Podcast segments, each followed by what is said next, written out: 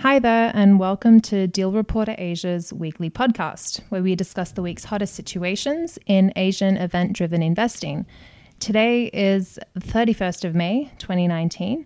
I'm Stephanie Hanna, and uh, I look at special situations. And with me is Annette Johnson. I'm associate editor for Asia. For those of you who haven't heard of Deal Reporter, we produce news and data covering mergers and acquisitions for event driven hedge funds. Deal Reporter Asia has been covering public M&A in the region for over 10 years, and now we've entered the podcast world to give you a taste of the deals, companies, and trends we're following. You can find more about us on dealreporter.com. So, Annette, what has been going on in the event driven world this week? Well, Stephanie, one of the stocks that have been moving um, quite a lot is Lynas, Australia, the Australia listed rare earths uh, producer, which uh, you may recall from last week uh, was showing a positive uh, development because of noises coming out of China and mm. speculation mm. that China may use um, rare earths as a weapon in the trade war with the US. Now, on Wednesday this week, uh, Lynas stock shot up 15.5% actually. Uh, on further speculation that this could be a very positive development for the company, which happens to be one of the only significant rare earths producers based outside of China. Right. Uh, but then yesterday evening, uh, there uh, emerged a further uh, media reports uh, from out of Japan uh, which reported that um, Malaysian Prime Minister will renew, or he said that he will likely renew the license for Lynas's rare earth processing plant in Malaysia. The uh, Malaysian Prime Minister Mahathir Mohamad was in Tokyo for a business conference and was holding a press conference there. And what he was quoted as saying by uh, outlets like um, the Sydney Morning Herald and Reuters was that we will allow Lynas to carry on because otherwise we will lose a big investment from Australia. Hmm. Well, this is, yeah, quite significant news because just a few months ago, Lynas received a, a proposal, a takeover proposal from Wesfarmers. And one of the conditions of that proposal was that Lynas have its uh, its license in Malaysia renewed by September. So I guess we can take this as a sort of positive development if uh, if Wesfarmers were to come back, right? Yeah, no, this is definitely significant. I mean, the license is due to expire in September unless renewed, and as a condition for renewing the operating license, the uh, Malaysian government uh, through one of its agencies, had asked Lynas to address the treatment of its waste, waste mm. treatment mm. in Malaysia. It's something that sort of gen- is generated as part of the processing and is, it contains slight radioact- radioactive elements. Mm. Uh, so that has been somewhat controversial. Now, if this license was to be renewed for sure, then that would definitely be positive for Lynas. And uh, you can see that by the fact that the share price shot up more than 12% early this morning to above $3, um, mm. 3 Australian dollars, that is. Uh, before being temporarily halted from trading shortly before 10 a.m. Yeah. Uh, some 10 minutes later, the company issued a brief statement saying that they had noted the comments made by the Malaysian Prime Minister and that they would obviously welcome the fact that he is acknowledging the importance of them continuing their operations in Malaysia. However, it did not confirm that mm. this was indeed um, th- this was indeed um, happening, and they had not heard anything themselves from the Malaysian government as yet. So they uh, pledged to update the market as they receive further clarification. Um, the stock came back a little bit when they resumed trading, but um, it is still up about 10, 11 percent or mm. so by by lunchtime um, Australian time. Yeah. So it's above three dollars now, and that's still, you know, well above uh, the two twenty five offer price that Wesfarmers submitted. So it'll be interesting to see if Wesfarmers can sort of reconcile um, that increase in valuation, that increase in Lynas's share price. Uh, that is recently. correct. But the fact that it has now if this indeed turn out, turns out to be the case and they do get their license renewed, then obviously one of the conditions Westfarm has made when Mm. they when they put forward its indicative bid has uh, would then be would then be sorted. Yeah. So then uh, discussions would turn to price. Yeah. Right. Um, Well, I guess also in Australia this week, there was an announcement uh, late yesterday that uh, James Packer, the Australian tycoon, has sold part of his stake in Crown Resorts, uh, the hotel and casino group. So he's sold down part of his stake to Melco, which is uh, based in Macau. Melco holds under 20% of Crown, so that's below the, the takeover threshold in Australia. And Packer's existing stake now is uh, 26%. Wasn't wasn't Packer about to sell his stake to to Wynn? Yeah. So, I mean, he seems to be a keen seller because just in April, uh, Crown confirmed reports that it was in takeover talks with Wynn. And it even mentioned the, the potential offer price at that time, which I think was $14.75. But yesterday, uh, the announcement released by Packer uh, has his has him selling his stake at a slightly lower price, and think the Crown shares haven't reacted too well to that news. Uh, it obviously dampens the prospects of a of a takeover of Crown in the short term, at least. Yeah, I guess it would uh, it would be uh, not a, very attractive option for a third party bidder to come in Mm. when um, uh, Melco Resorts, which is you know run by Lawrence Ho, the son of Macau Mm. gaming tycoon Stanley Ho. Uh, when they own Mm. almost 20%, um, it would obviously not be particularly attractive to come in and buy the remaining Yeah. 26% the Packer is still holding. So the likelihood of a deal where minorities could Mm. benefit seems to have have gone down a bit. Yeah, I, I'd agree. Um, I guess, you know, it does raise the question about what Melco's longer term intentions are. I think in the announcement, Melco said that this is a, a strategic stake.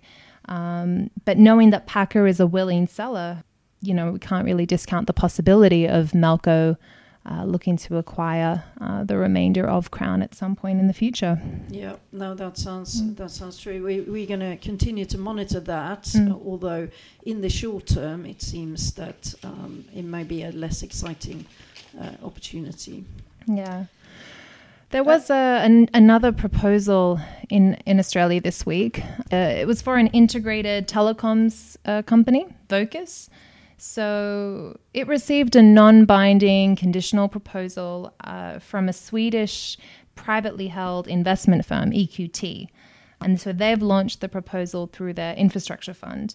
And that proposal comes in at $5.25. And I think the shares are, still trading at a sizable discount to that price. Things are at an early stage here, right? I mean, there's no no definitive deal. Yeah, what we know right now is that um, Vocus has granted non-exclusive due diligence to EQT, uh, which they Mm. said is about is going to take some weeks to complete. Mm. So uh, we don't know very much about how that's going to go just yet.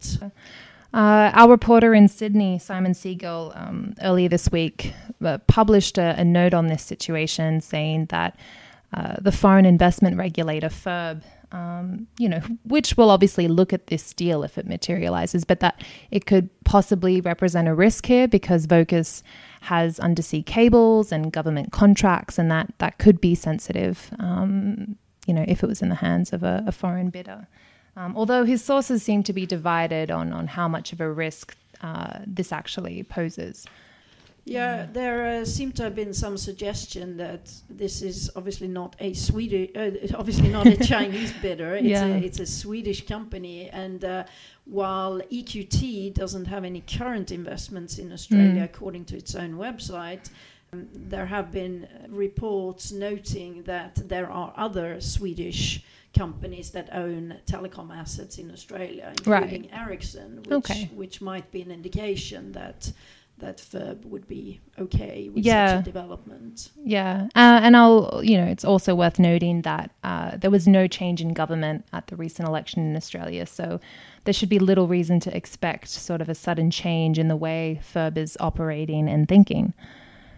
The other thing to note with Vocus is that John Ho, um, who heads up a, a, Hong Kong investment firm, Janchor Partners, um, took a board seat on Vocus last year, and he's known for targeting underperforming Australian companies and and working through companies' turnaround process. And you know, in Vocus's case, that's meant you know changing the management, changing the board.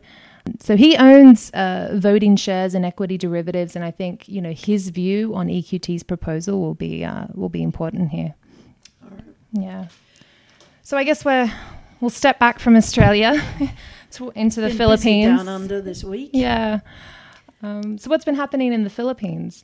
Yeah, there is uh, some news related to Holcim Philippines. Uh, you may recall that's the um, that's the Philippine arm of uh, Lafarge Holcim, uh, the uh, large conglomerate, which is a cement conglomerate, which is selling uh, has been selling out of their businesses in Southeast Asia, Mm. Indonesia, Malaysia, Singapore, so Mm. far. They struck a deal to sell its 85.7% stake in Holcim Philippines earlier this month at a um, company valuation enterprise value of 2.15 billion US dollars. Now, uh, yesterday there was uh, some reports, uh, including from our sister publication PaRR, saying that San Miguel, which is the buyer of the 85.7% stake, is uh, ready to file with the Philippine competition regulator, PCC, as early as today. So there seems to be um, some movement going on there. Mm. The San Miguel, when they announced the acquisition of the majority stake, never announced a per share price that they would be paying. For Interesting. Uh, they only announced the enterprise value, which of course um, can be can be a little difficult to, to work out on a per share basis, given it includes debt. So minority shareholders still don't know what what is Mm. the the minimum price they might get offered, and they also don't know when um, this might happen. So a lot of There is uncertainty. no, no information as yet when this purchase price adjustment would kick in. Wow. If that's something that would come after three months, six months, a year, we still don't know. Wow. So there is a lot of questions for minority shareholders on this situation. Okay. Interesting. Well, we'll, you know, watch and see how that develops and, you know, whether any clarity emerges from that. On a different note, there appears to be some developments in the dissent cases in the Cayman Islands. Yes, uh, we may have taken our eyes slightly off the ball on this one, but we have recently learned that there has, in fact, been a judgment handed down in one of the Section 238 dissent cases in the Cayman Islands uh, for Qunar, an online travel platform um, that was taken private back in 2017. Now, to recap quickly, um, dissent for Chinese uh, US listed um, ADRs that are Cayman Island incorporated have become a bit of a thing as these take privates have typically been viewed to be done at low ball prices. Many of them are still controlled by their founding chairman and have been able to push through the votes at what is perceived to be low prices. Mm-hmm. Now, back in 2015 2016, a group of hedge funds in Hong Kong started to dissenting these deals, which means that they are essentially seeking a court judgment on fair value instead of accepting the merger price that the founder or the buying group is proposing. One of these cases a couple of years ago did reach a judgment that saw the court rule that fair value after adjustment was a massive 81% above the take private price. Not surprisingly, this sparked a wave of dissent from um, other hedge funds and also US based uh, long only funds who are ke- keen to get in on this act. Now, earlier this month, in the first half of this month, we have learned that there was a uh, a judgment handed down on the Qunar case. Now, this would be only the third judgment in uh, in such a, a, Cayman Section 238 case, and this judgment has not yet been posted on the Cayman judicial website. But the law firms involved have written reports on this on their own websites, and it appears the news is not good for the dissenters. According to Harneys, which represented the company, the decision was a victory for the company as the court all but confirmed that the merger price was being fair value, was equal to fair value. Wow. Now, the, uh, this is, a, is indeed a bit of a blow to the dissenters, which had argued through their expert witness that the company should, in fact, have been worth four times uh, the merger price, more than four times. And they had come to that conclusion by using a 100% discounted cash flow methodology. Uh, they had also argued that um, US listed Chinese companies are systematically undervalued by US markets. And they backed that up by noting that uh, many of these take private companies have been relisted in China or Hong Kong at significantly higher valuations. Mm. Now, the company's expert witness um, at the trial, which went on for three weeks earlier this year in February, March, argued for a blended methodology where you would use 50% discounted cash flow and 50% would be based on an analysis of the company's traded share price at the time. And they came to the conclusion that using this methodology, the valuation should be slightly below the merger price. Uh, what's remarkable here is that the court appears to have rejected the dissenters' theory on using 100% DCF, which has previously been been the case. 75 to 100% reliance on DCF has been um, has been what we have seen in, in other cases that have gone to to trial.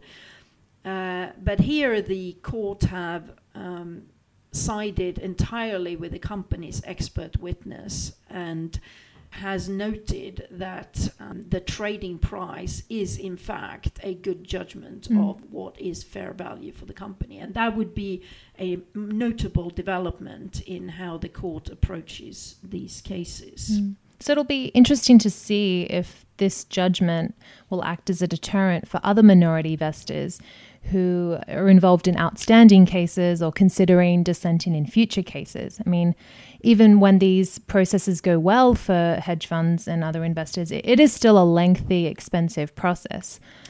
Yeah, that, that's that's correct, and it will also be interesting to see how the expert witnesses in forthcoming uh, trials will approach the valuation uh, valu- valuation issue with this judgment in mind. And there are, as far as we can tell, at least seven of these um, dissent cases that are currently outstanding, that are in the middle or at the beginning of the process. And they include companies such as Qihoo 360, JA Solar, iKang Healthcare, and eHi Car. Mm. And it will be interesting to see how, how the process will will go on from here. Yeah, we'll continue to monitor that. Well, that's all for today. Thanks for joining in, and uh, we'll see you soon.